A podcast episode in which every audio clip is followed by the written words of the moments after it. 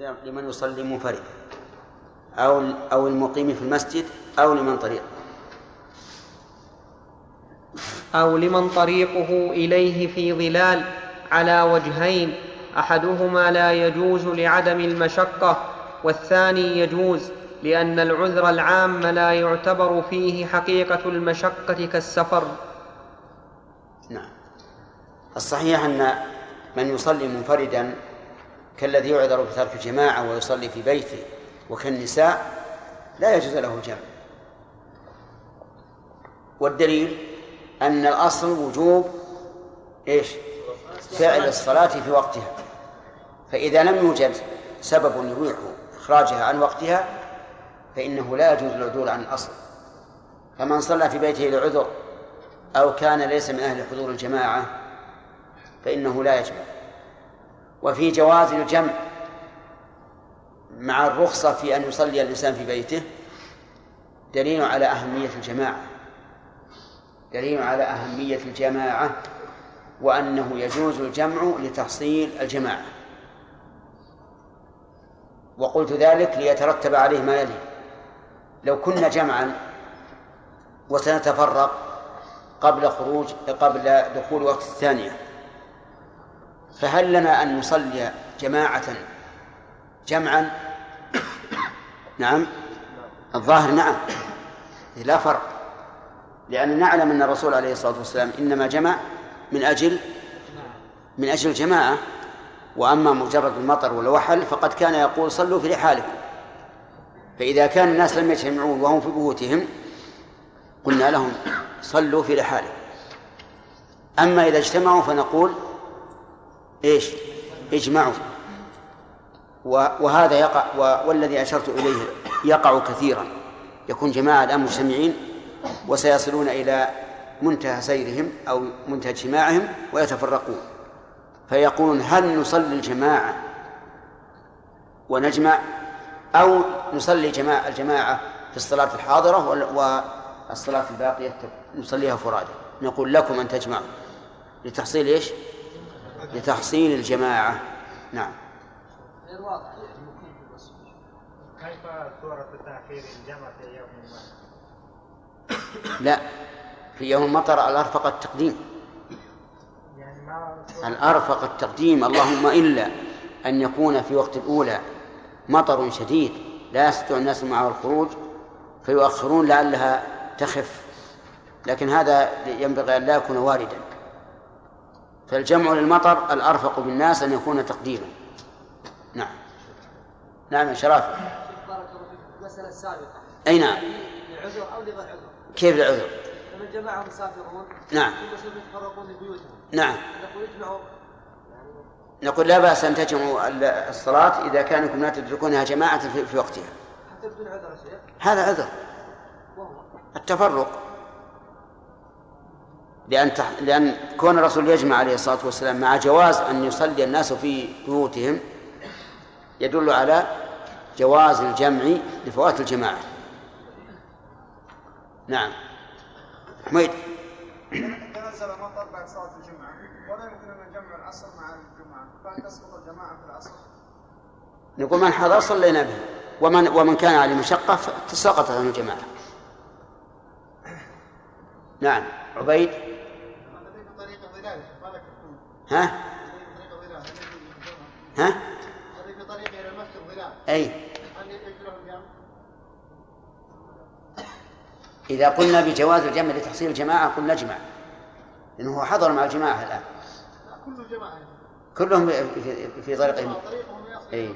الظاهر أنه لا يجوز أن يجمعوا لأن المشقة غير موجودة الآن ها؟ نفس المقيم المسجد. لو قالوا أنا بنا قاعد ما حنا طالع بيوتنا. المؤلف يقول إنه له لهم أن أن يجمعوا. ولكن يقال إن كنتم تريدون البقاء للعشاء وتشقون على أنفسكم فلا تفعلوا. اجمعوا واخرجوا أحسن. نعم. والوحل بمجرده مبيح للجمع والوحل بمجرده مبيح للجمع لأنه يساوي المطر في مشقته وإسقاطه للجمعة والجماعة فهو كالمطر وفيه وجه آخر أنه لا يبيح لاختلافهما في المشقة وفي الريح الشديدة في الليلة المظلمة وجهان. والصحيح أنه يبيح الجمع. الوحل يعني الزلق الصحيح أنه يبيح وقد يكون هذا أشد من المطر لأنه ربما يزلق الإنسان ثم يتأثر ينكسر أو ينجرح أو ما أشبه ذلك. فالصواب أنه يجوز الجمع للوحل. ولكن الآن في الوقت الحاضر عندنا في في المدن لا في القرى. هل يوجد الوحل؟ لا لا. ليش؟ مزفة نعم. الشوارع مزفة. آه نعم. آه الطرقات مسفلتة. لكن ربما يكون وحل غير الزلل وهو أن بعض الشوارع يكون غير متساوي غير متساوي فتجد مثل فيه مناقع كثيرة تؤذي الناس. فإذا كان يحصل أذية من هذه المناقع الكثيرة فإنه يجوز الجمع لأنه ليس فيه وحل لكن فيه إيش؟ مشقة بخوض هذه المياه. وربما يكون الشارع ممرا للسيارات. ثم ما ظنك إذا إذا جاء صاحب السيارة قد رفع السير إلى 120 مثلا. نعم. أين يذهب هذا الماء؟ نعم. بالثياب. نعم. نعم وفي الريح الشديدة وفي, وفي الريح الشديدة في الليلة المظلمة وجهان. والأصح أنه إذا كان فيه مشقة فإنه يجمع وأنه إذا كانت الريح باردة بردا يؤذي الناس فإنه يجمع وإن لم تكن شديدة. أحيانا في أيام الشتاء يكون فيه ريح ما هي شديدة عاصفة لكنها تؤذي الناس تصل إلى العظم. فمثل هذا لا شك في جواز الجمع من أجله لأن العلة هي إيه؟ المشقة بترك الجمع. فمتى وجدت المشقة في ترك الجمع جاز الجمع. نعم. جمع النبي صلى الله عليه وسلم بين الصلاتين مع أنه لم يكن بينه وبين المسجد إلا الصوت. نعم. لا يدل على جواز الجمع. العبرة بالجماعة مو بالإمام. العبرة بالجماعة. نعم إذا الشتاء يغلب على لا لا. البرودة بدون بدون ريح لا تجوز. لأن البرودة بدون ريح زد ثوبا أو ثوبين وتسلم. لكن مع الريح الريح وإن لم كان عليك ثياب تدخل مع الثياب. نعم. الله إليك. يقول بعض الناس إذا نزل المطر خفيف للإمام أحيوا السنة واجمعوا. أي. هذا صحيح. الذي يقول للناس إذا نزل المطر الخفيف أحيوا السنة واجمعوا نقول هذا أخطأ أخطأ السنة. وذلك أن ابن عباس لما سئل ما أراد إلى ذلك لم يقل أراد أن يخير الناس بل قال أراد أن لا يحرج أمته. فعلم من هذا أن ابن عباس الذي روى هذا الحديث فهم أن النبي صلى الله عليه وسلم فعل ذلك لدفع الحرج. فإذا لم يكن حرج فالواجب الرجوع إلى النصوص المحكمة وهي وجوب الصلاة أو وجوب فعل الصلاة في وقتها. وهذه حقيقة من مساوئ طلب العلم الذي لا يتمعن فيه الإنسان ولا يتدبر. تجده يأخذ بظاهر اللفظ مع أن في الحديث ما يدل على خلاف مأخذه. فيكون كالذي قال فويل للمصلين. قل اقرأ الحديث اقرأ آخر حتى يتبين لك. نعم يوسف إذا كان في جماعة مسجد يعني يعرفون أن أنهم كلهم يستطيعون الإتيان بالسيارات في وقت المطر. نعم. فهل يتوجه الظاهر أنه يجوز لهم الجمع لأن الحضور على الراحلة ليس بواجب. لكن يا شيخ كان يعني معناها ظلال ظلال الظلال لا ما كان ظلال هذه بيخرج من البيت وهي تمطر والمطر بينه وبين السيارة ثم إذا نزل إلا إذا كان السيارة تبي تدخل بالمسجد هذا شيء ثاني. نعم. فصل. والسبب, والسبب الثالث المرض يبيح الجمع بين الظهر والعصر والمغرب والعشاء إذا لحقه بتركه مشقة وضعف لأن ابن فهمنا أن السبب الثاني لا يجوز فيه الجمع إلا بين المغرب والعشاء فقط. ولكن الصحيح أنه يجوز بين المغرب والعشاء وبين الظهر والعصر. ولا فرق لأن المشقة موجودة في هذا وهذا. ولكن ما رأيكم في عامل يشتغل؟ وقال أنا أريد أن أجمع بين الظهر والعصر والمغرب والعشاء وأصليها إذا حضرت للنوم. يجوز أو لا يجوز؟ لا لا يجوز. هذا لا يجوز. حتى فيما يظهر لي أنه لا يجوز أن يجمع بين الظهر والعصر أو بين أو بين المغرب والعشاء. اللهم إلا إذا لحقه بترك الجمع ضرر. كما لو ألزم بعمل إن لم ينجزه في هذا الوقت فإنه يبطل ويفصل ويكون في ذلك ضرر عليه في معاشه فهذا يجوز له الجمع. نعم. انتهى الوقت؟ والله أعلم. نعم. بسم الله الرحمن الرحيم. الحمد لله رب العالمين. وصلى الله وسلم وبارك على عبده ورسوله نبينا محمد وعلى اله وصحبه أجمعين.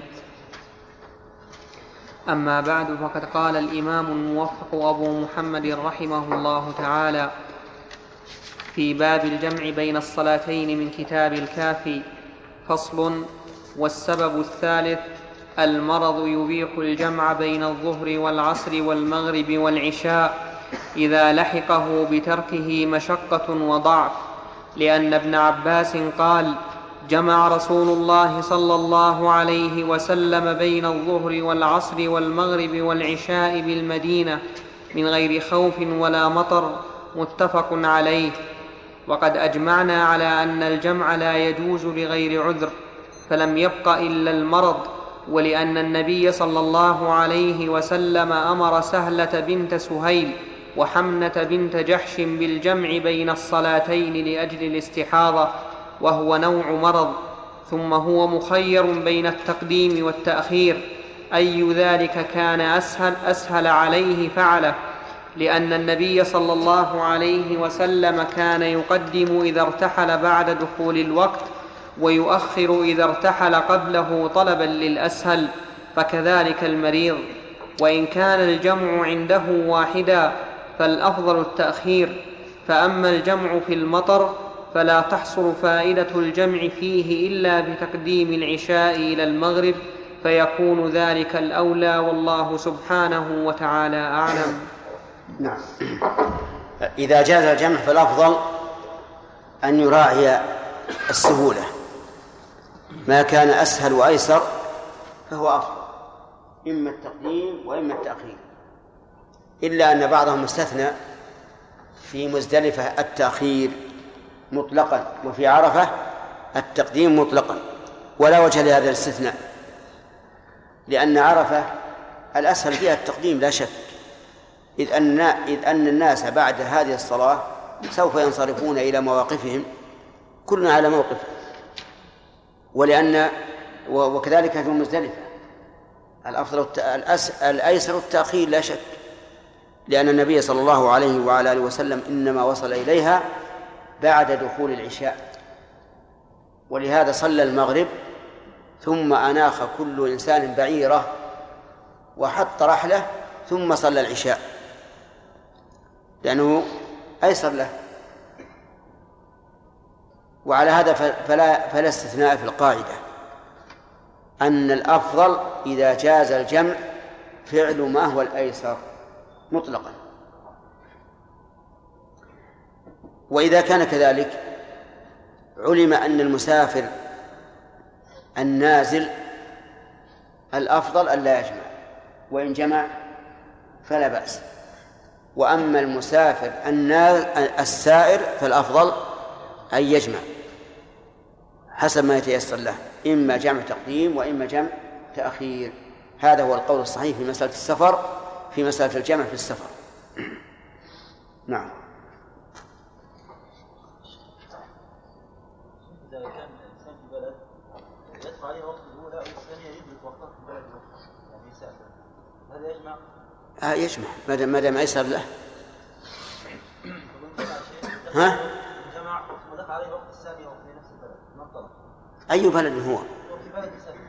بلد بلده هو ولا البلد الذي سافر إليها؟ ها؟ ها؟ أقول البلد التي سافر إليها أو هي بلده. طيب ما في معنى نعم. الله إليك من به سلس القول هل يحق له الجمع؟ إي نعم. من به سلس البول ويشق عليه الصلاة في كل وقت. له أن يجمع كالمستحاضة تماما. ثم عندنا قاعدة. متى لحق الإنسان مشقة في ترك الجمع؟ جاز الجمع. إيش؟ قول المؤلف وإن كان الجمع عنده واحدا فالافضل التاخير نعم. كيف إذا قال والله سواء جمع جماعة جمع تقديم أو جمع تأخير كله واحد عندي. ما صارت عليه مشقة؟ لا عليه مشقة ولا بد أن يجمع. لا بد أن يجمع. لكن يقول لا فرق بين أن أجمع جمع تقديم أو تأخير. أنا مثلا إن جمعت جمع تقديم وركبت ومشيت سهل. وإن مش رك... وإن ركبت قبل أن أصلي المغرب والعشاء ثم عند أي محطة نزلت وصليت كل واحد عنده. نعم. باب صلاة المريض. إذا عجز عن الصلاة قائما صلى قاعدا لقول النبي صلى الله عليه وسلم لعمران بن حسين صل قائما فإن لم تستطع فقاعدا فإن لم تستطع فعلى جنب. رواه البخاري. وصلى النبي صلى الله عليه وسلم بأصحابه قاعدا وهو شاك. وهو إيش؟ شاك لكن ما تسكن عند الوقوف. إلا لكن في ظنك شددتها الشاك ها؟ هذا اللي وصفة جلوسه على ما ذكرنا في صلاة التطوع. فإن عجز عن الركوع والسجود أومأ بها ويجعل سجوده أخ أومأ بهما.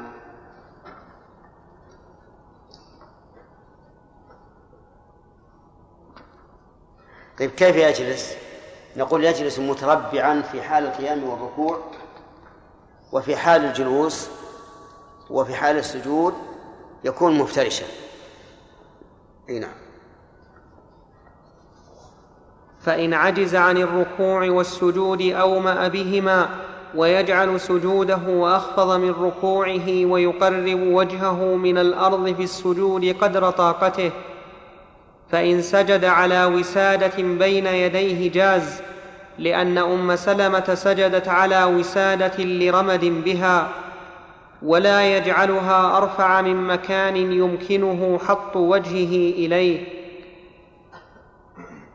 وإن أمكنته الصلاة قائما وحده ولم تمكنه مع الإمام إلا بالقعود في بعضها فهو مخير فيها لأنه يفعل في كل واحد منهما واجبا ويترك واجبا.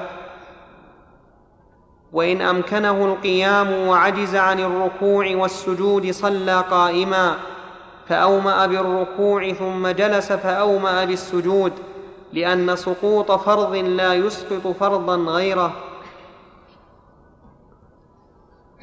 كل هذه واضحة. نعم. إلا قوله إن أمكنه الصلاة قائما وحده ولم تمكنه مع الإمام إلا بالقعود في بعضها فيقول إنه يخير. وهذا أحد أقوال ثلاثة. القول الثاني يجب عليه أن يصلي في البيت قائما. لأن القيام ركن والصلاة مع الجماعة ليست بركن. وإذا تعارض الركن وغيره قدم الركن فيجب عليه أن يصلي في بيته قائما قاعدا نعم قائما. القول الثالث يجب عليه تجب عليه الجماعة لأنه مأمور بالسعي إليها. فإذا وصل مكان الجماعة فإن قدر على القيام قام وإن عجز صلى قاعدا وهذا القول أقرب الأقوال الثلاثة. أنه يجب عليه الحضور ثم إذا حضر فإن قدر على القيام قام وإلا فلا. لأن لأن مخاطبته بالحضور إلى الجماعة سابقة على مخاطبته بالصلاة قائما. فيحضر. ثم إن قدر صلى قائما وإلا صلى قاعدا. فهذه فالأقوال الآن ثلاثة. نعم. كنا أمس بالنسبة للعامل إذا كان عنده عمل. إيش؟ بالأمس كنا تكلمنا على العامل الذي عنده عمل ويخشى من فصله لو تركه. نعم. قلنا له الجمع نعم. يعني هل له أن يجمع كل الأوقات ولا يجمع وقت؟ لا لا يجمع بين الظهر والعصر أو بين المغرب والعشاء. لم يقدر على القيام. يعني يصلي قاعدا أم على العصا؟ يعني على العصا يقدر. إذا يقول المؤلف قدر على القيام سواء على العصر أو على الجدار أو متمسكا بواحد من الناس فمتى قدر على القيام ولو على أي حال وجب عليه. حتى قالوا لو قدر على القيام ولو كراكع يعني منحنيا فيجب أن يقوم. نعم. ما ذكر المسلم كلمة قائما تكفي. قائما تكفي. قوله فإن سجد على وسادة إيش؟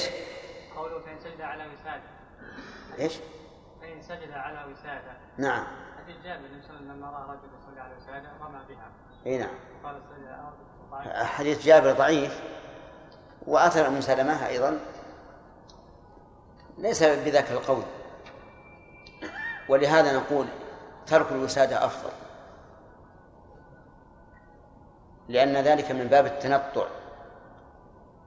فنقول صلي بالإيماء إن قدرت ساجدا إن قدرت وإلا فبالإيماء ولا حاجة للوسادة والمؤلف اشترط في الوسادة أن تكون على أدنى ما ينزل إليه رأسه.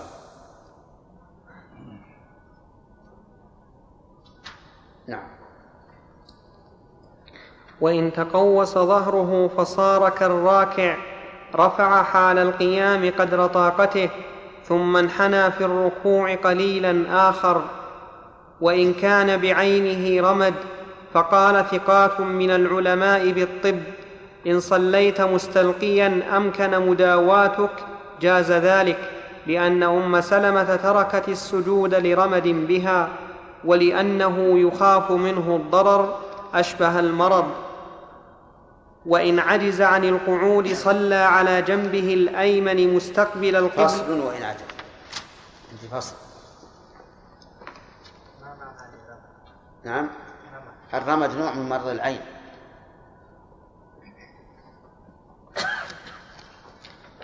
فصل. وإن عجز عن القعود صلى على جنبه الأيمن مستقبل القبلة بوجهه لحديث عمران.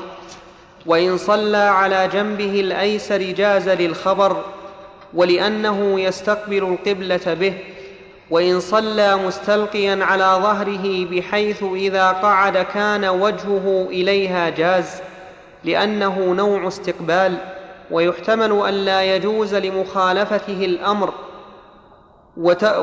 ولمخالفته الأمر وتركه الاستقبال بوجهه وجملته. فإن عجز عن الصلاة على جنبه صلى على ظهره ويو... ويومئ بالركوع والسجود برأسه. فإن عجز فبطرفه ولا تسقط الصلاة عنه ما دام عقله ثابتا. وإن قدر على القيام أو القعود في عندنا فصل. عندكم فصل؟ ها؟ طيب يقول رحمه الله الصلاة مضطجعا لها ثلاث حالات. الأولى أن يكون على جنب وهذا الأفضل. ثم على أنا على جنبه الأيمن وهذا الأفضل. ثم على الجنب الأيسر وهذا جائز لكنه مفضول. ثم مستلقيا بحيث يكون وجهه إذا قام إلى القبلة فهذا أيضا جائز على المذهب. والصواب أنه لا يجوز إلا إذا عجز عن الجمع. لأن هذا الذي صلى مستلقيا جملته ليست إلى القبلة بخلاف من صلى على جنب فإن وجهه وجملة بدنه إلى القبلة. فالصواب أنه لا يجوز أن يصلي مستلقيا ورجله إلى القبلة إلا إذا عجز عن صلاته على جنبه.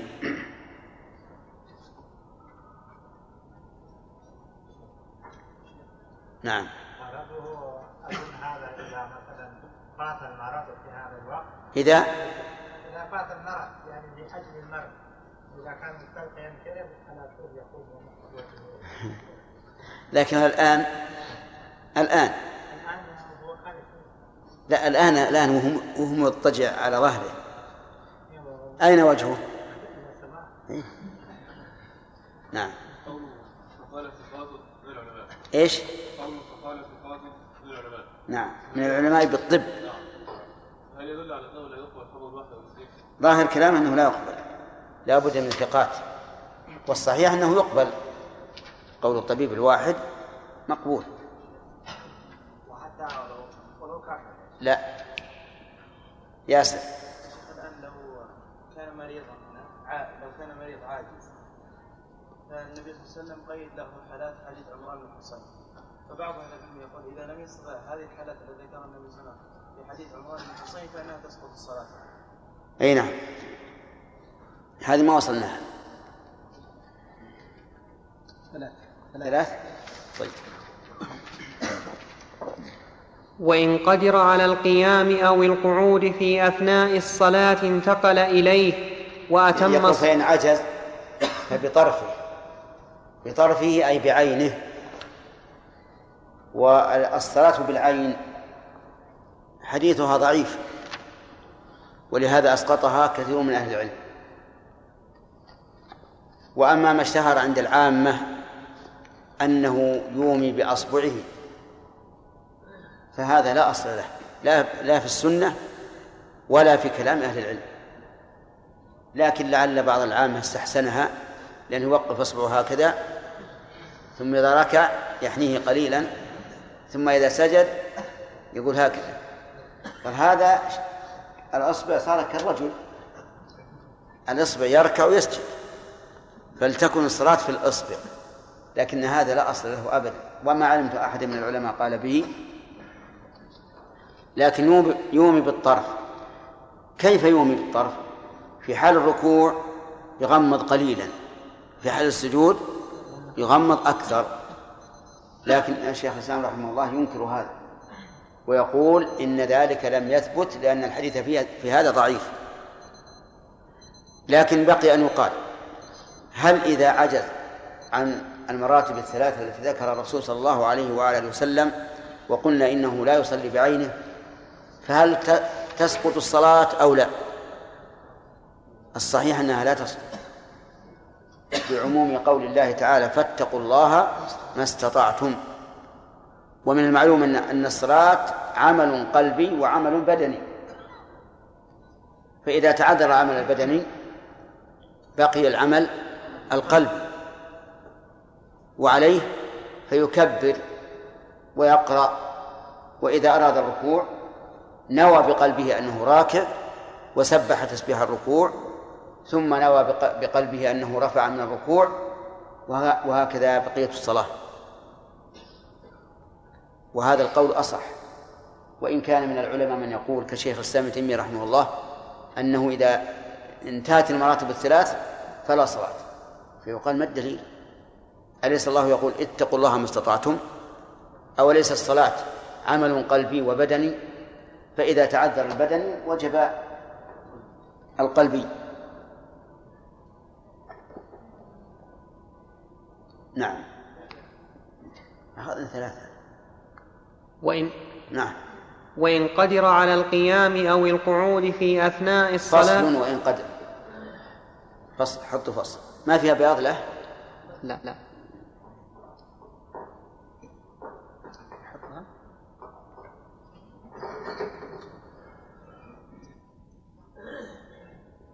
فصل وإن قدر على القيام أو القعود في أثناء الصلاة انتقل إليه وأتم صلاته. ان قدر على القيام من قعود. وعلى وعلى القعود من؟ من اضطجاع يعني إذا قدر على الحالة الأكمل ينتقل إليها.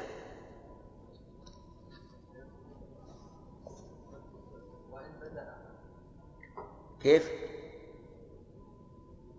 وإن ابتدأها قائما. عندكم بدأها؟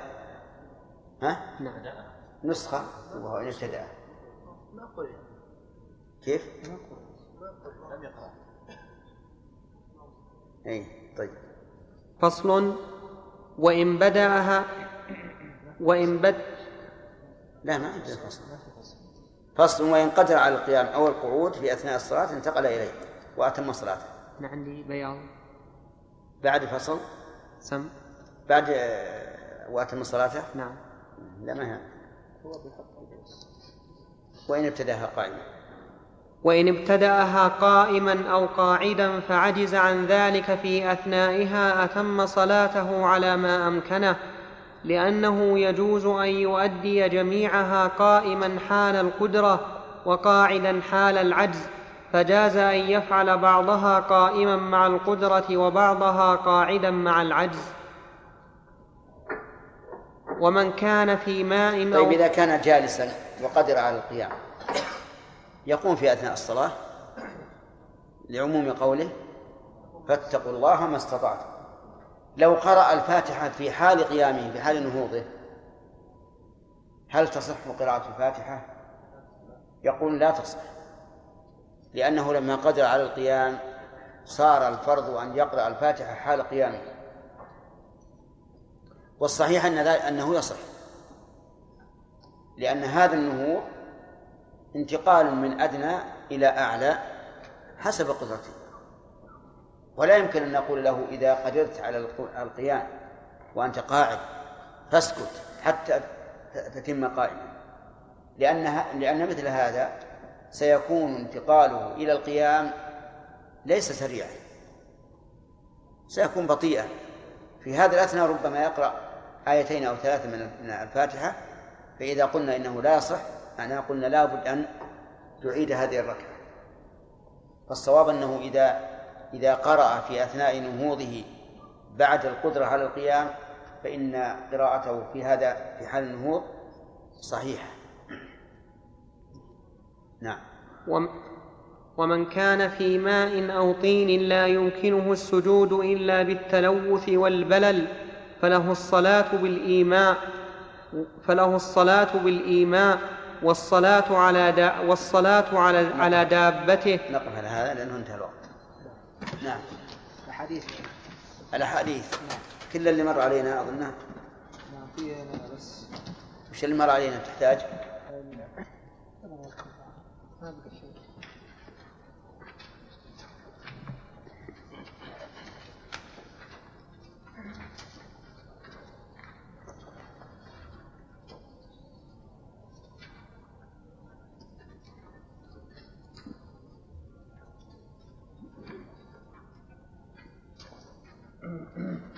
بسم الله الرحمن الرحيم.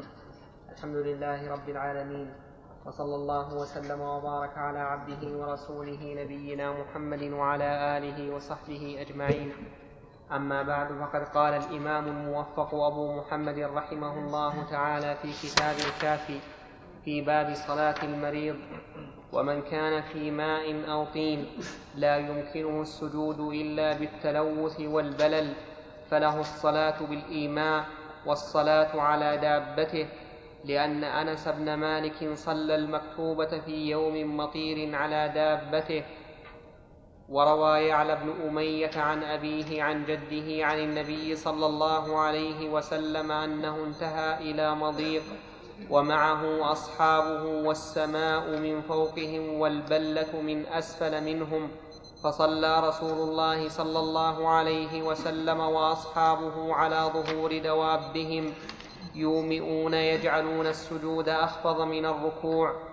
رواه الأثرم والترمذي. فإن كان البلل يسيرا لا أذى فيه لزمه السجود لأن النبي صلى الله عليه وسلم انصرف من صلاته وعلى جبهته وأنفه أثر الماء والطين. متفق عليه. شيخ عندنا في نسخة وروى يعلى بن أمية عن النبي صلى الله عليه وسلم. من غير آه، عن أبي عن جدي. وقال المعلق يعلى بن أمية عن أبي عن جدي هذا خطأ لأن يعلى الصحابي فأثبتنا ما في الأصل. عندي وروى يعلى ابن أمية. لا أنا عندي من أمية ابن مرة عن أبيه عن جده.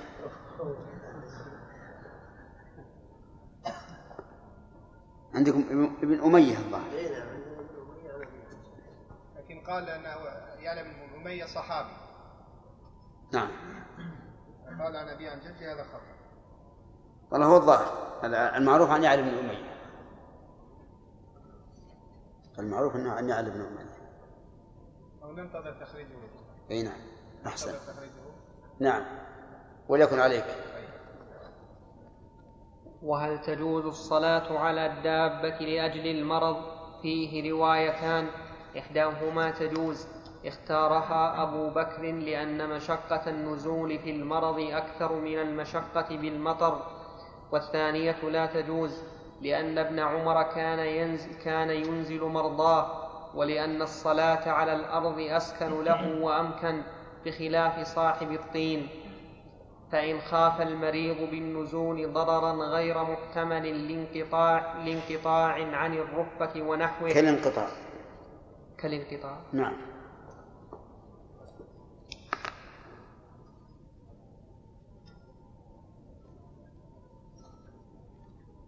كالانقطاع عن الركبة ونحوه فله الصلاة عليها رواية واحدة. لأنه خائف على نفسه فأشبه الخائف من عدوه والله أعلم. عندنا من عدو.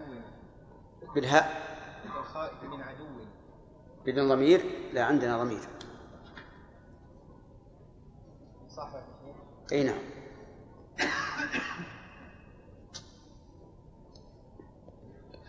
كل هذه التفريعات يمكن أن تؤخذ من قوله تعالى فاتقوا الله ما استطعتم وقول النبي صلى الله عليه وعلى آله وسلم إذا أمرتكم بأمر فأتوا منه ما استطعتم.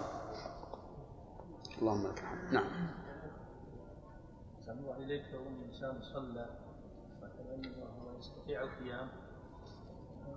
باعتقاده أنه لا يعني يسقط عنه القيام. فهل يعني جهلا بوجوبه. لا هو مثلا في حالة يصلي فيها على خلاف ما تصلى الجماعة. لكنه جاهل أن القيام يجب عليه في هذه الحال. فهل يعيد صلاته أو هذا هذا ينبني على ال- العذر بالجهل. يقول إذا كان ذلك في الوقت فليعدها لأن النبي صلى الله عليه وعلى آله وسلم أمر المسيء في صلاته أن يعيد صلاته الحاضرة. وأما إذا كان قد مضى الوقت فإنه لا يعيد. نعم. عبد الله. إذا صلى على الدابة ليس على الأرض إذا إيش؟ صلى على الدابة نعم. على ها؟ إذا صلى. إيه. ما صلى؟ على الأرض ما صلى لم يصلي على الأرض طيب. نعم. الظاهر إنه لا لا لا يحل. لكن لاحظوا إن الدواب الآن غير يعني مثل السيارات الآن يمكن الإنسان يصلي ويأتي بال- بجميع الأركان والشروط. فإذا كان يمكن أن يصلي على السيارة ويستقبل القبلة ويقوم في محل القيام ويركع ويسجد فلا بأس. كالصلاة في السفينة ولا ولا ولا, فرق. لأن العلة من الصلاة على الراحلة فيما سبق أن الإنسان لا يتمكن من الوقوف ولا من الركوع ولا من السجود. فكان الصلاة عليها صلاة ضرورة. نعم.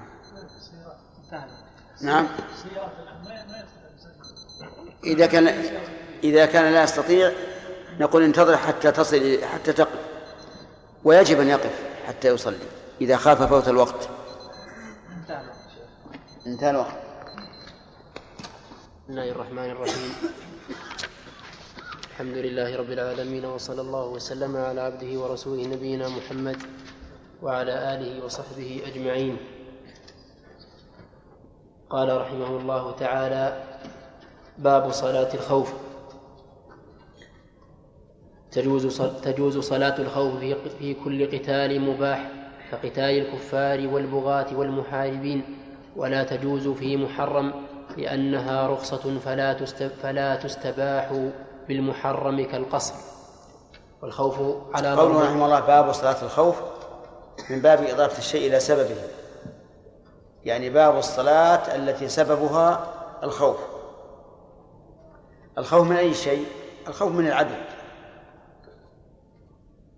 ثم ذكر أنه لا بد أن تكون أن تكون الصلاة أو أن يكون القتال مباحا. كقتال الكفار. ومراده غير المحاربين. نعم ومراده المحاربون. فأما الذين بيننا وبينهم عهد أو ذمة فقتالهم حرام. إلا إذا نقضوا العهد فإنه يجوز قتاله. وإن خيف نقض العهد فإننا ننبذ إليهم العهد على سواء. وقد مر علينا أن المعاهدين ينقسمون إلى إلى ثلاثة أقسام مستقيمون وخائنون ومن خيف خيانته فالمستقيم نستقيم له فما استقاموا لكم فاستقيموا له. والخائن قد انقضى انقضى انقطع انتقض عهده. والخاء والذين خافوا خيانته ننبذ إلى هذا سواء البغاة جمع باغي. وهم الذين يخرجون على الإمام بتأويل سائغ. يعني يخرجون على ولي الأمر فيقاتلونه ولهم شبهة. وهذا معنى قول الفقهاء بتأويل سائغ. فهؤلاء يباح قتالهم حتى يرجعوا إلى الصواب. ومن ذلك قوله تعالى وإن طائفتان من المؤمنين اقتتلوا فأصلحوا بينهما فإن بغت إحداهما على الأخرى فقاتلوا التي تبغي حتى تفيء إلى أمر الله فإن فاءت فأصلحوا بينهما بالعدل وأقسطوا إن الله يحب المقسطين. وهذا هؤلاء طائفتان خرج بعضهم على بعض وصار يقاتل بعضهم بعضا فمن بغى من الطائفتين وجب علينا قتاله وكذلك من بغى على الإمام وجب علينا قتاله. الثالث المحاربين. من المحاربون؟ المحاربون الكفار سبق ذكرهم المحاربون الذين يقطعون الطرق ولا نتمكن منهم إلا بالقتال. هؤلاء لم يخرجوا على الإمام لكنهم خرجوا على الناس. وصاروا يقطعون الطريق. ولم ولم نتمكن من القضاء عليهم إلا بالقتال. فالمهم أنه لا بد أن يكون القتال مباحا وعلل المؤلف ذلك بقوله لأنه رخصة. والرخصة لا تستباح بالمعصية. نعم. من خاف على المال في بيته من التراب. نعم. يصلي على حسب حاله. يصلي على حسب حاله. نعم. والخوف على ضرب نعم خالد. قلنا في البغاة لهم تأويل سائر إيش؟ البغاة لهم تأويل سائر نعم.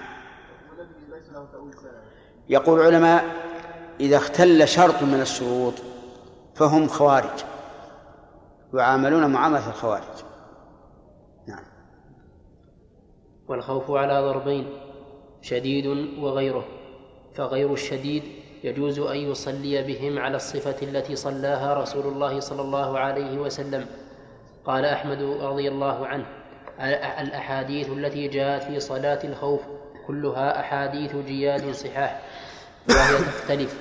فأقول إن ذلك كله جائز لمن فعله إلا أن حديث سهل إلا أن حديث حديث سهل بن أبي خيثمة أنكى في الغدر. أنكى في العذر فأنا أختاره. في العدو. في العدو.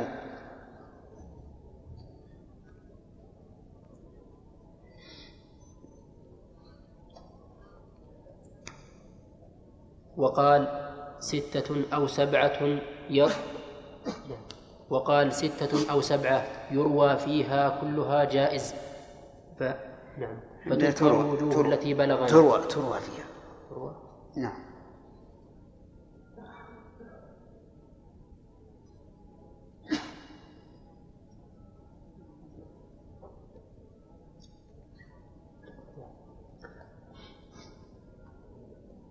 فتروى الوجوه فتروى الوجوه التي بلغنا. تروى فيها كلها جائز. يعني عندك ذي؟ نعم. وقال ستة أو سبعة يروى فيها. تروى فيها. نعم تروى. صح. وش صححت بالأول؟ لا أخطأت فيها ها؟ أه حسبت فتروى الوجوه. حسبت أقول فتذكر الوجوه. ما الذي صححت؟ لا صح يمكن فتذكر الوجوه. صحح صواب خطته غلط. وقال ستة أو سبعة تروى فيها كلها جائز فتذكر الوجوه التي بلغنا.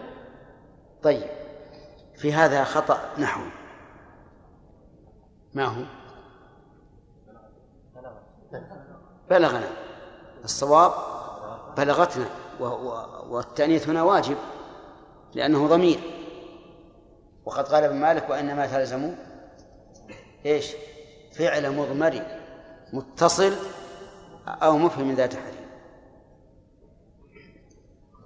طيب هل الآن تبين لنا الآن أن صلاة الخوف وردت عن النبي صلى الله عليه وعلى وسلم على وجوه متنوعة؟ فهل هذه الوجوه تتبع المصلحة أو هي على التخيير مطلقا الجواب الأول تتبع المصلحة لأن بعضها قد لا يكون من المصلحة بل قد يكون متعذرا أن تقام صلاة الخوف على على هذا الوجه إلا على وجه الإلقاء بالنفس إلى التهلكة. نعم. واختياره حديث سالم بن أبي حثمة أولا أنه أنكى في العدو كما قال والثاني أنه موافق لظاهر القرآن. فإنك إذا قرأت حديث سهل رضي الله عنه وقرأت الآية وجدت أنه أقرب الأحاديث أو أقرب الصفات إلى ما ذكره الله في كتابه. كيف؟ حثم حثم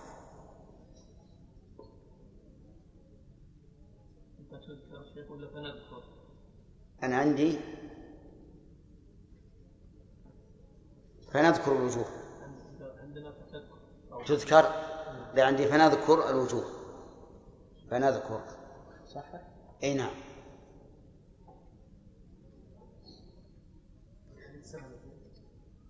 بيجينا إن شاء الله. فلو عندي حثمة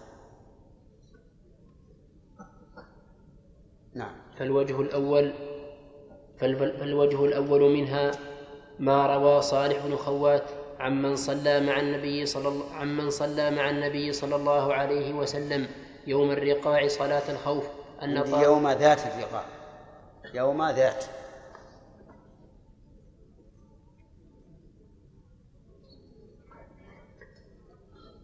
عمن صلى مع النبي صلى الله عليه وسلم يوم ذات الرقاع صلاة الخوف أن طائفة صلت معه وطائفة وجاه العدو فصلى بالتي معه ركعة ثم ثبت قائما فأتم فأتم فأتموا لأنفسهم ثم انصرفوا وصفوا وجاه العدو وجاءت الطائفة الأخرى فصلى بهم الركعة فصلى بهم الركعة التي بقيت من صلاته ثم ثبت جالسا وأتموا لأنفسهم ثم سلم بهم. متفق عليه. فهذا حديث فهذا حديث سهل الذي اختاره أحمد. ويشترط أن يكون هذا إذا تأملته وجدته مطابقا للآية. قال فلتقم طائفة فلتقم طائفة منهم معك؟ وليأخذوا أسلحتهم فإذا سجدوا يعني أتموا صلاتهم. فليكونوا من ورائك ولتأتي طائفة أخرى لم يصلوا فليصلوا معك. وليأخذوا حذرهم وأسلحتهم. وهذا من حسن الترتيب ومن كمال العدل. لأن الطائفة الأولى أدركت مع النبي صلى الله عليه وسلم فضيلة والثانية أدركت فضيلة أخرى. الأولى أدركت فضيلة تكبيرة الإحرام والثانية أدركت فضيلة التشهد والتسليم. ولهذا جعل الله تعالى الثانية هي التي صلت مع الرسول. ولتأتي طائفة أخرى لم يصلوا فليصلوا معك. الأولى يعتبر فاتتها الصلاة فاتها شيء من الصلاة وهي الركعة. هذه لم يفتها شيء في الواقع لأن النبي صلى الله عليه وسلم انتظر الطائفة الثانية حتى إيش؟ حتى قضت الركعة وسلم بهم وفي هذا دليل على سهولة الشريعة الإسلامية. لأن صلاة الخوف هذه خالفت غيرها من الصلوات من وجوه. الوجه الأول أن الطائفة الأولى انفردت عن الإمام وسلمت قبله. والثاني أن الطائفة الثانية قضت ما فاتها قبل أن يسلم قبل أن يسلم الإمام ومنها ومنها أيضا أن الإمام في الركعة الثانية يلزمه أن يطيلها أكثر من الركعة الأولى. لأنه سينتظر إيش؟ سينتظر قضاء الركعة الأولى قضاء الطائفة الأولى للركعة ثم ذهابهم ثم مجيء الطائفة الثانية ثم دخولها في الصلاة وقراءة الفاتحة فهو سوف يطول الثانية أكثر أكثر من الأولى مع أن القاعدة في الصلوات أن الركعة الثانية أقصر من الأولى. نعم. نعم يا يوسف يعني ألم نقل أن الأصل في الصلاة يعني صلاة السفر وأن يعني وأن القصر ليس رخصة أنه يعني سنة. نعم. بالتالي يعني هنا ذكر المؤلف رحمه الله تعالى بأنه قياسه في صلاة الخوف لا تكون المباح على قصر الصلاة. نعم. سفر المعصية. ألم نقل أن يعني سفر أنه يعني يكون في قصر؟ لا يعني لا يتوجه عدم القصر عدم القصر. لا مو مو هذا قصده لأن صلاة الخوف قد تكون بالحضر ربما يكون العدو محاصر للبلد. لكن يا قاسها المؤلف على قاسها في أنه لابد أن يكون مباحا. كما قلنا لابد أن يكون السفر مباحا. ولكن السفر عنده شرط الراجح وما سبق لنا الخلاف في هذا في هذا. وقلنا إن إن العلماء اختلفوا في ذلك. منهم من يقول إن القصر يجوز ولو في السفر المحرم ومنهم من يقول لا يجوز. والذي رجحنا إن الأصل في صلاة السفر هو القصر ما هو السفر عموما؟ السفر الذي يباح فيه القصر. وبنينا على ذلك أنه لا يشترط للإنسان أن ينوي قصر الصلاة لأن هذا هو يصح هي قياس المؤلف يقول لأنه لأن القصر عنده رخصة عند المؤلف القصر رخصة ولا يستباح بالمعصية. صلاة الخوف وما فيها من المخالفات رخصة فلا تستباح بالمعصية. في في الحرب اللي يكون حراما لا تجوز فيه صلاة نعم. نعم. ذكر الله ذكر الامام احمد وقال رضي الله عنه فهل التردد ام عام؟ لا عام عام بنص القرآن. لكن تخصيص رجل معين جرت العادة عادة العلماء أنهم لا يخصون إلا الصحابي فقط. ولكن ليس حراما أن تقول رضي الله عن فلان نعم حديث ابن عباس ان صلاه الحضر أربع والسفر ركعتان والخوف ركعه واحدة نعم سيأتينا إن شاء الله يأتينا. ويشترط أن يكون في المسلمين كثرة يمكن تفريقهم طائفتين كل طائفة ثلاثة فأكثر.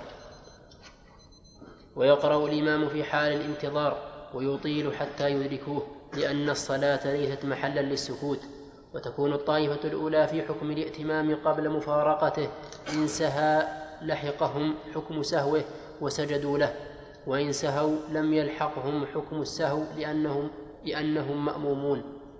فإذا فار فإذا فارقوه صاروا منفردين لا يلحقهم سهوه وإن, سه وإن سهوا سجدوا لأنهم منفردين لأنهم منفردون. وأما الطائفة الثانية وأما الطائفة الثانية فلح فلحقها سهو. فيلحقها.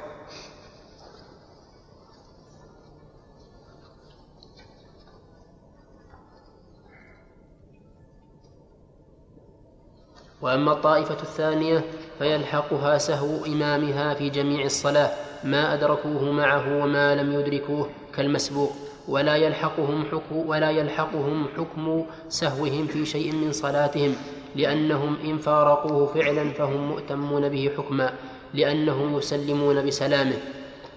فإذا قضوا ما عليهم فسجد إمامهم سجدوا معه فإن سجد قبل إتم فإن سجد قبل إتمامه سجدوا معه لأنهم لأنه إمامهم فلزمهم متابعته ولا يعيدون السجود بعد فراغهم من التشهد لأنهم لم ينفردوا عن الإمام فلا يلزمهم من السجود أكثر مما يلزمه بخلاف المسبوق. هذا في سجود السهو. هل يلحق الطائفة الأولى أو لا؟ فنقول الراجح أنه إن سهى فيما أدركوه لحقهم وإن سهى بعد أن فارقوه لم لم يلحقه أما الطائفة الثانية فتلزمهم متابعته بكل حال سواء أدركوا سهوة أم لم يدركوه. نعم.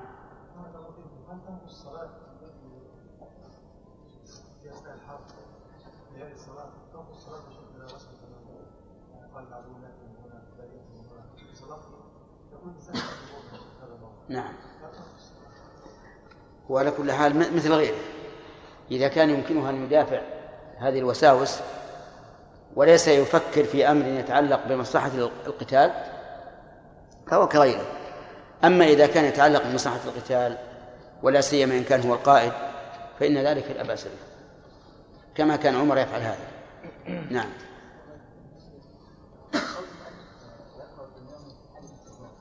كيف؟ نعم. يقرأ من من أول القرآن إلى آخره. وإن ختم القرآن كله أعاده. سيقوم من السجود قائما والطائفة الأولى تقضي ما فاتها تقضي صلاتها. ثم تنصرف ثم تأتي الثانية. الثانية يحتاج إلى أن يتريث معها. حتى تتمكن من قراءة الفاتحة على الأقل. نعم. كيف؟ بيجينا تأتي إن شاء الله. عند ثلاثة. نعم. الوجه الثاني أن يقسمهم طائفتين. يصلي بكل طائف يصلي بكل طائفة يصلي بكل طائفة صلاة كاملة كما روى أبو بكر. طائفتين ويصلي عندكم بدون واو؟ نعم. بدون واو طيب ماشي.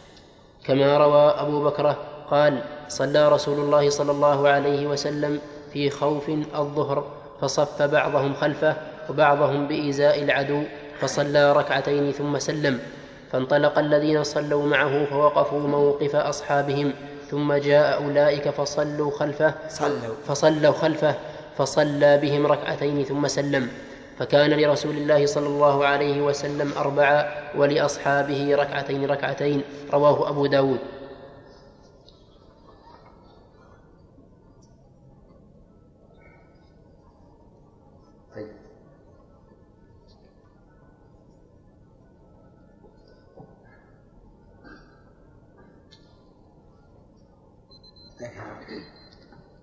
صلى أربعا لكن غير متواصلة يعني صلى بطائفة ركعتين وبطائفة ركعتين.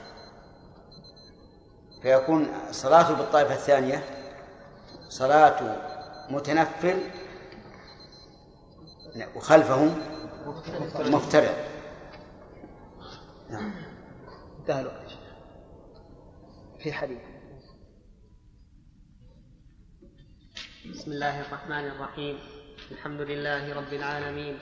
والصلاة والسلام على نبينا محمد وعلى آله وصحبه أجمعين. قال الإمام الموفق أبو محمد رحمه الله تعالى في باب صلاة الخوف من كتاب الكافي الوجه الثالث أن يصلي بهم كالتي قبلها إلا أنه لا يسلم إلا في آخر الأربع. كما روى جابر قال أقبلنا مع رسول الله صلى الله ما عندك فصل؟ الوجه الثاني الثالث؟ لا عندي فصل.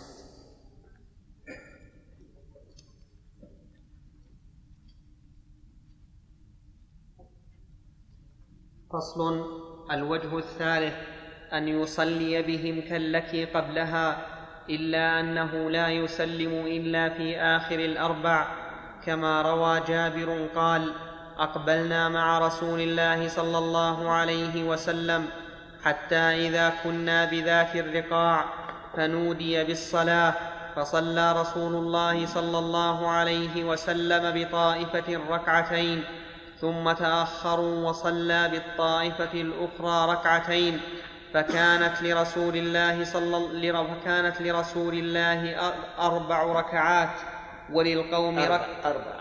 فكانت لرسول الله صلى الله عليه وسلم أربع ركعات وللقوم ركعتان. رواه البخاري. أربع ركعات. ما دام ركعتان أربع فكانت لرسول الله صلى الله عليه وسلم أربع ركعات وللقوم ركعتان. رواه البخاري.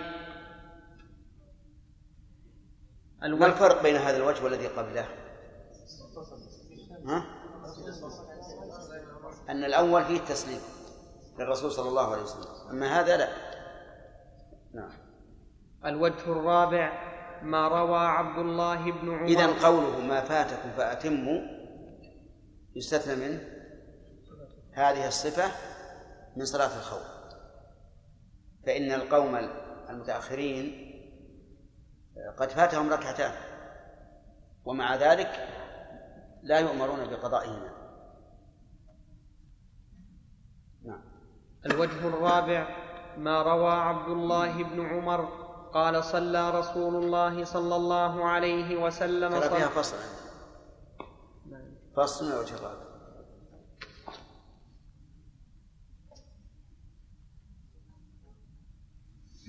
فصل الوجه الرابع. ما روى عبد الله بن عمر قال صلى رسول الله صلى الله عليه وسلم صلاة الخوف في بعض أيامه فقامت طائفة معه وطائفة بإزاء العدو فصلى بالذين معه ركعة ثم ذهبوا وجاء الآخرون فصلى بهم ركعة ثم قضت الطائفتان ركعة ركعة متفق عليه. فهذا الوجه جوز أحمد رضي الله عنه الصلاة به واختار حديث سهل لأنه أشبه بظاهر الكتاب وأحوط للصلاة وأنكى في العدو وأما الكتاب فقول أما أما الكتاب فقوله تعالى وإذا كنت فيهم فأقمت لهم الصلاة وقوله ولتأت طائفة أخرى لم يصلوا فليصلوا معك ظاهره أن جميع صلاتها معه وأن الطائفة الأولى قد صلت جميع صلاتها ولا يتحقق هذا في هذا الوجه. وأما الاحتياط للحرب فإن كل طائفة تنصرف بعد الفراغ من صلاتها وتتمكن من الضرب والكلام والتحريض وغير ذلك. وفي هذا الوجه تنصرف كل طائفة, كل طائفة وهي في حكم الصلاة لا تتمكن من ذلك. ولا يخلو من أن تمشي أو تركب وذلك عمل كثير يفسدها. يفسدها يعني في غير هذه الحال. يعني لو لو احتاجوا إلى مشي طويل أو ركوب فإن صلاتهم لا تبطل لدعاء الضرورة إلى ذلك. نعم.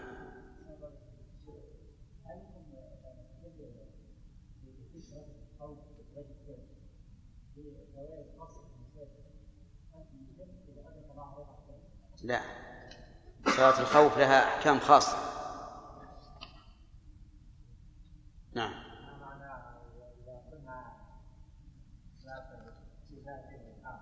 إيه؟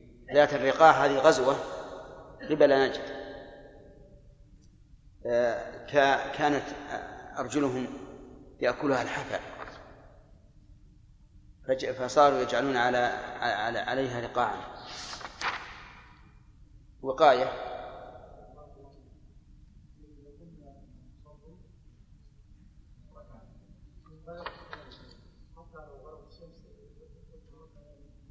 يصلون نعم. نعم. الوجه الخامس. فصل.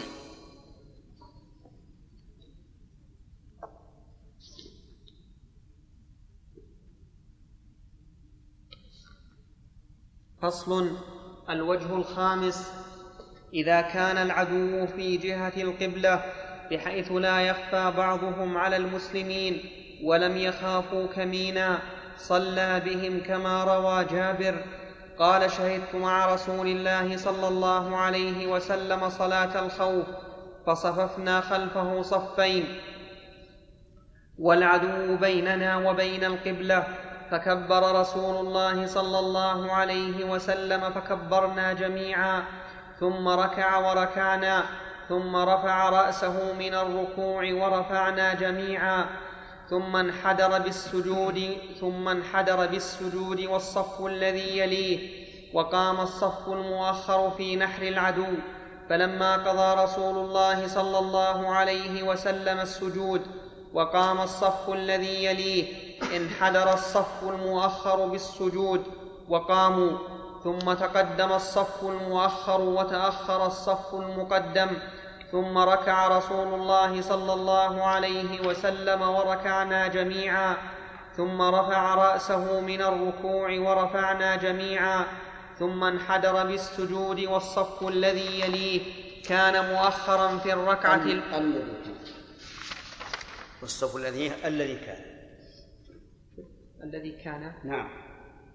ثم انحدر بالسجود والصف الذي يليه كان. الذي كان. عندي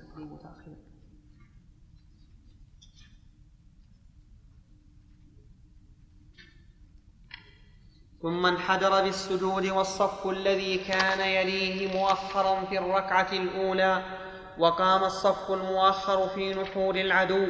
فلما قضى النبي صلى الله عليه وسلم السجود وقام الصف الذي يليه انحدر الصف المؤخر بالسجود فسجد ثم سلم النبي صلى الله عليه وسلم وسلمنا جميعا أخرجه مسلم. هذه الصورة معروفة الآن. العدو قبل القبلة. صفهم النبي صلى الله عليه وعلى آله وسلم صفين. فكبر بهم جميعا وركع بهم جميعا وسجد ومعه الصف الأول ثم قام.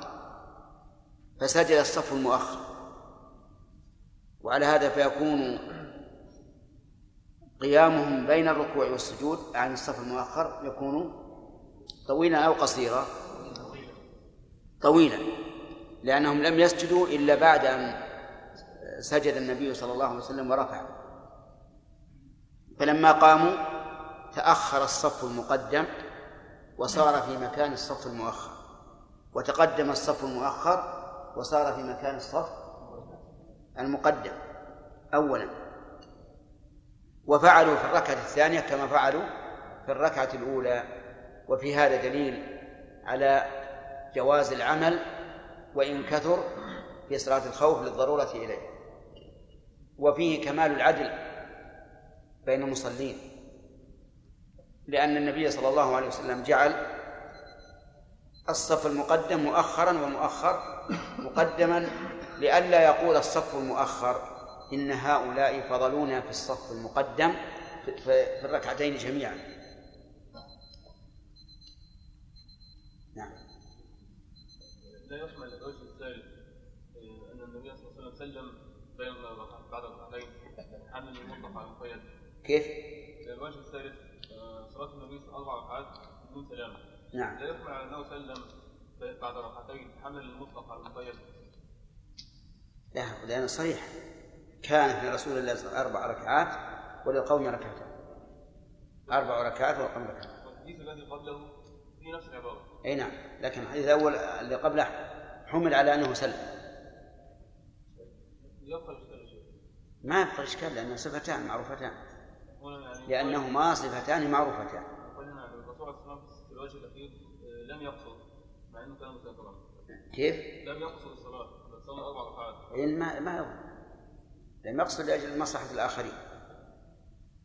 نعم. نعم يا خالد.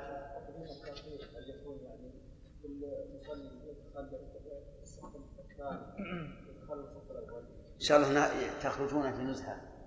أنتم يا عشرين نفر من هؤلاء ثم تجربون. ما في إشكال هذا. أصل ذلك ما هم ما هم باقين في الصف لين يدخلون هؤلاء فيه. يعني سيكون محاذاة بعضهم لبعض في نصف نصف ما بين الصفين تقريبا. لأن ذولا بيتقدمون وذولا بيتأخرون. يعني تظن هؤلاء بقوا وقوفا. حتى دخل هؤلاء بينهم تظن هذا؟ لا أظن أن تقدم وهذا تأخر نعم وتخللوا فيما بينهم اي معلوم بيتخلل ضروري ما هو راح يطيرون فوق من فوق لا بس يعني ما يكون من يمين ويسار كيف من يمين ويسار؟ يعني حركة كثيرة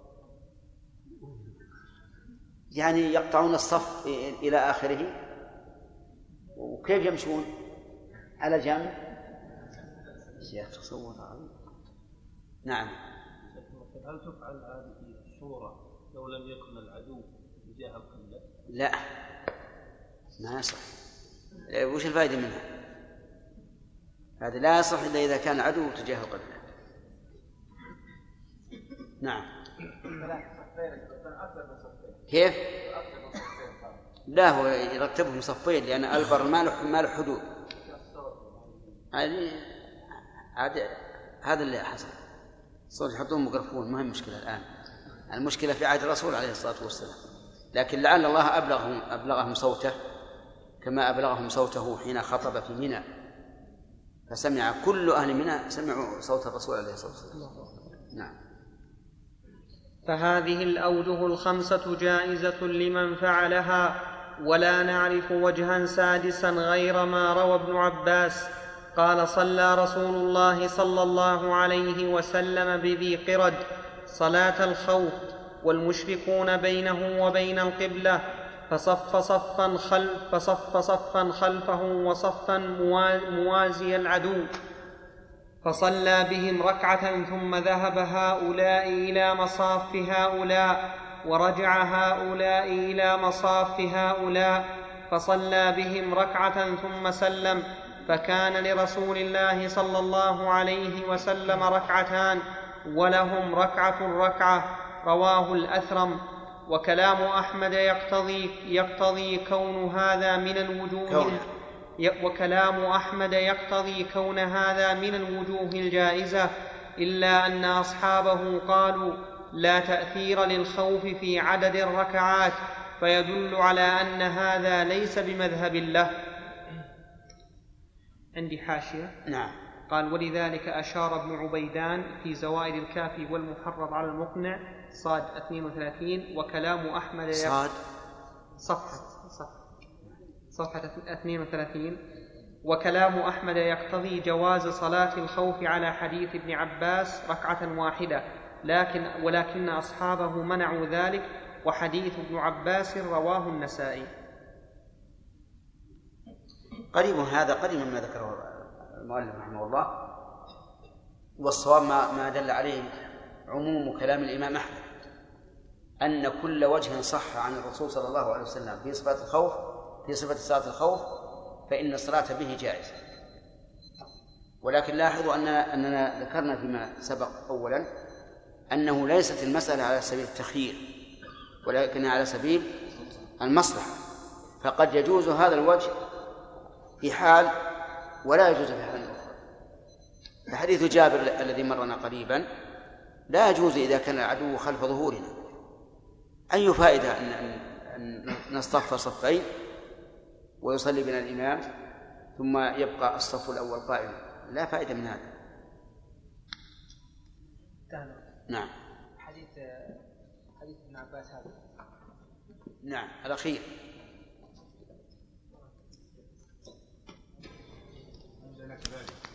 ها؟ وعندنا كذلك في التشهد. نعم فإذا جلس للتشهد الآخر نهضت لقاء ما فاتها ولم تتشهد معه لأنه ليس بموضع تشهدها ويحتمل أن تتشهد معه إذا قلنا إنها تقضي ركعتين متواليتين لئلا يفضي إلى وقوع جميع إلى وقوع جميع الصلاة بتشهد واحد.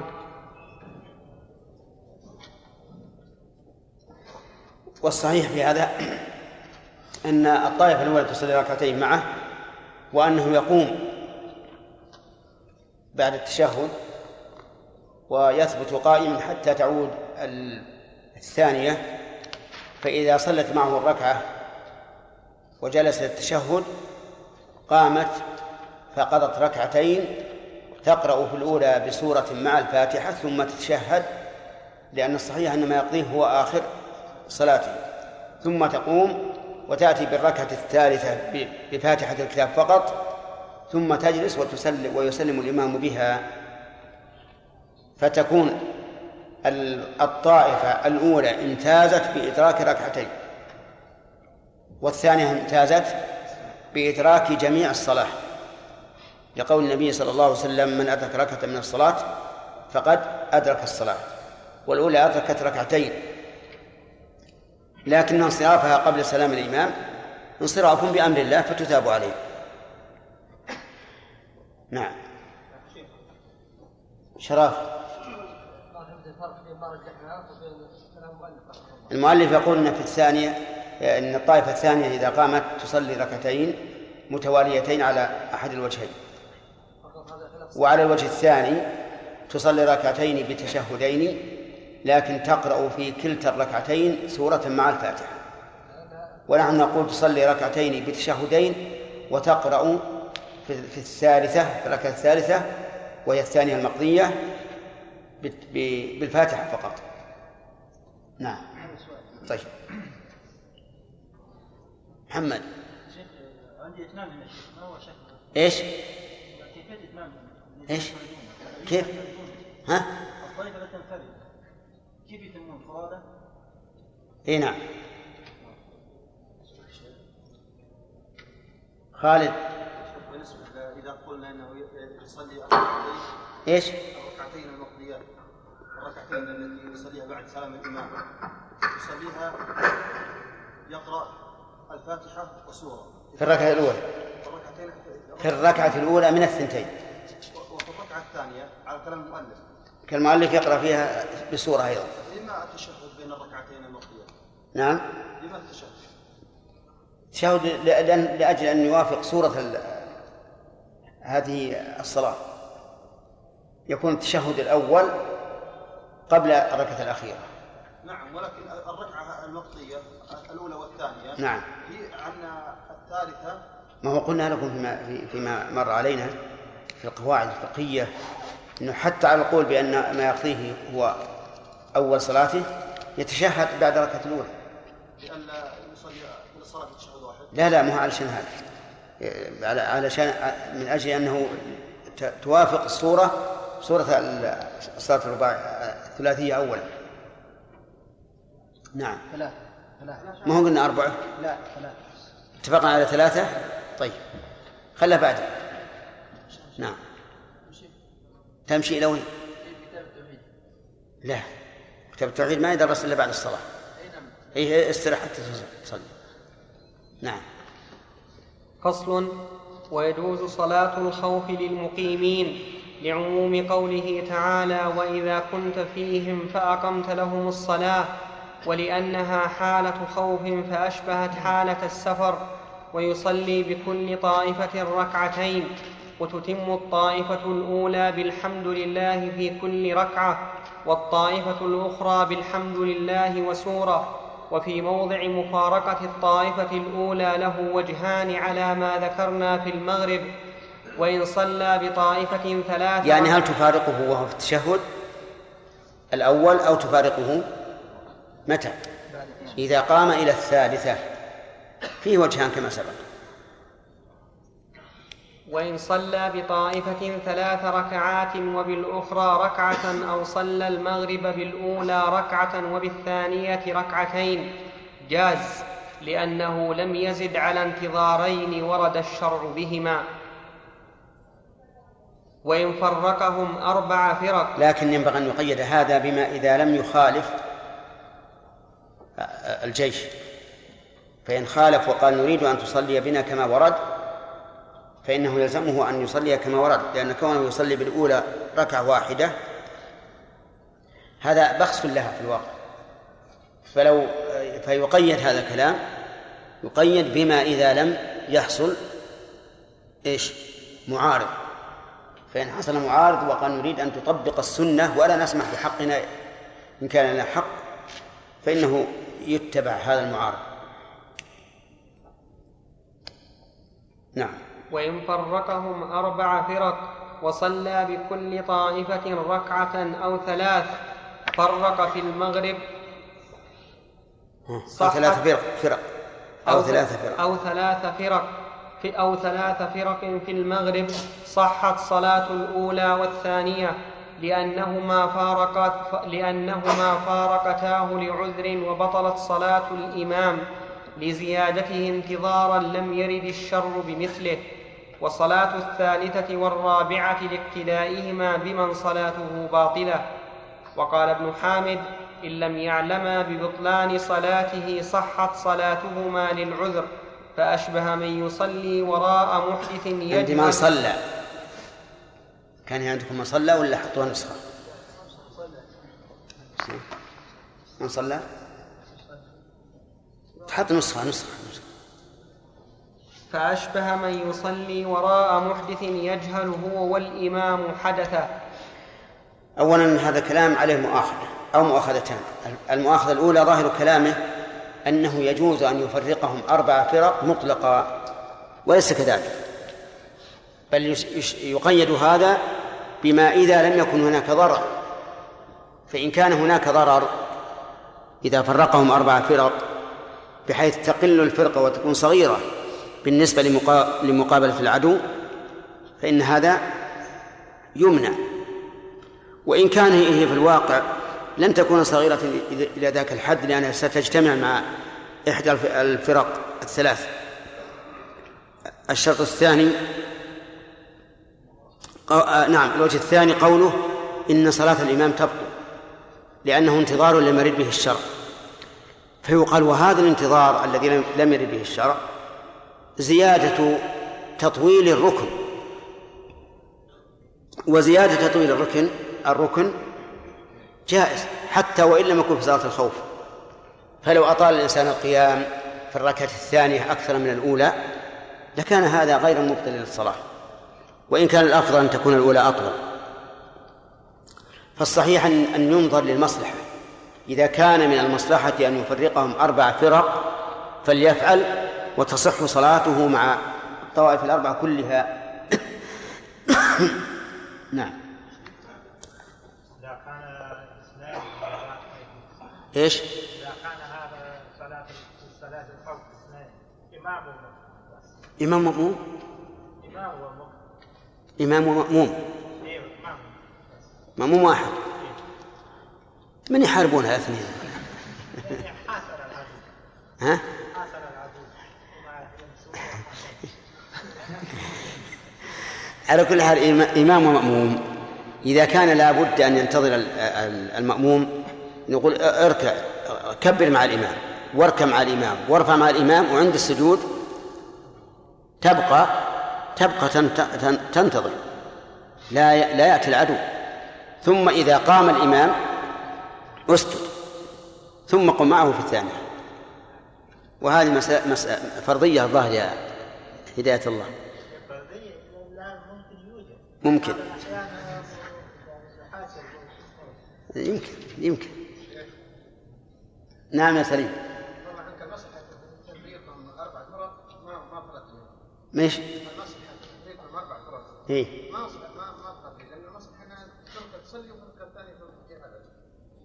وهذه بارك الله فيك. قد تحدث أحيانا. قد يكون لتفريقهم أربع فرق مصلحة إذا كان إذا كان العدد كبيرا. وتفريقهم أربع فرق قد تتغير به الوجوه عند العدو مثل ما فعل قعقاع بن عمرو في غزوه للفرس. صار يرحل يعني يجعل بعض الجيش يقابل العدو وبعضهم يذهب من بعيد يأتي كأنه مدد جديد كأنه مدد جديد فيهاب العدو. المهم أن المصلحة ما يمكن الآن يتصورها الإنسان حتى تقع فعلا. نعم.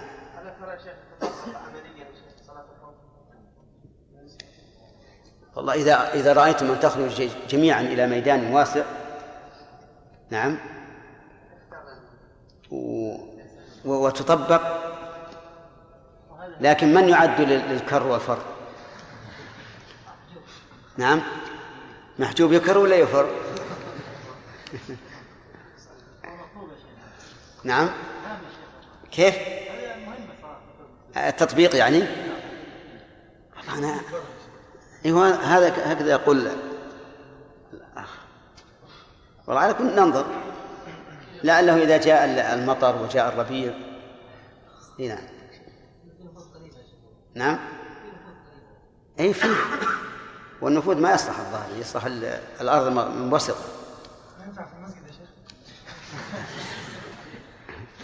الله أنك من الفارين الظاهر نعم. فصل. فإن صلى صلاة الخوف من غير خوف لم تصح لأنها لا تنفك من مفارق إمامة أو تارك متابعته أو قاصر مع إتمام إمامه. أو قائم للقضاء قبل سلامه وكل ذلك مبطل إلا مع العذر إلا أن يصلي بكل طائفة صلاة تامة على حديث أبي بكر. وهذا يرد مشكلة. إذا كان يصلي صلاة تامة على حديث أبي بكر عندكم أبي بكر ولا أبي بكر؟ بكر يرجع للحديث. أنا عندي أبي بكر. لكن هذا يبقى في مشكلة على المذهب وهو أن الطائفة الثانية سوف سوف تأتم بمتنفل وهي مفترضة. نعم على القول الصحيح أنه يجوز للمفترض أن يصلي خلف المتنفل هذا يمكن. ويرد على هذا أيضا على هذا القول أيضا أنه سيفرق القوم إلى جماعتين. وهذا بدعة لأن الواجب اجتماع القوم على إمام واحد بصلاة واحدة إلا لعذر. فعلى كل تقدير نقول إنه لا ينبغي.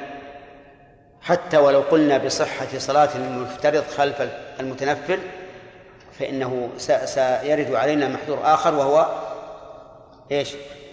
تفريق جماعة الواحدة نعم. بكرة. إيه طيب. أجل صح اللي عندي.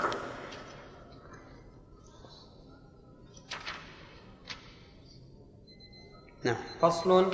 قال أصحابنا لا يجب حمل السلاح في صلاة الخوف لأنه لو وجب لكان شرطا كالسترة ويستحب أن يحمل ما يدفع به عن نفسه كالسيف والسكين ويكره قال المؤلف رحمه الله قال أصحابنا وهذا من باب الورع أن ينسب القول إلى قائله. ويفهم من هذا التعبير أن المؤلف رحمه الله لا يرى هذا الرأي. وهو الصحيح. أي أن الصحيح أنه يجب حمل السلاح. يجب. وليس شرطا لصحة الصلاة لأنه لا علاقة بها له بها. إذ أن المقصود منه إيش؟ المدافعة عن النفس. فلا علاقة له بالصلاة. ولا يمكن أن يكون كالسترة. السترة تجب لأنه لو تجرد الإنسان منها لكان إيش؟ عريانا. لكن هذا السلاح لا يكون كذلك. فالصواب أن حمل السلاح في صلاة الخوف واجب لأن الله تعالى قال وليأخذوا أسلحتهم. وقال في الطائفة الثانية وليأخذوا حذرهم وأسلحتهم. فالصواب الوجوب. وهو دليل على وجوب حماية النفس من مما يعرض لها من, من الأضرار. نعم.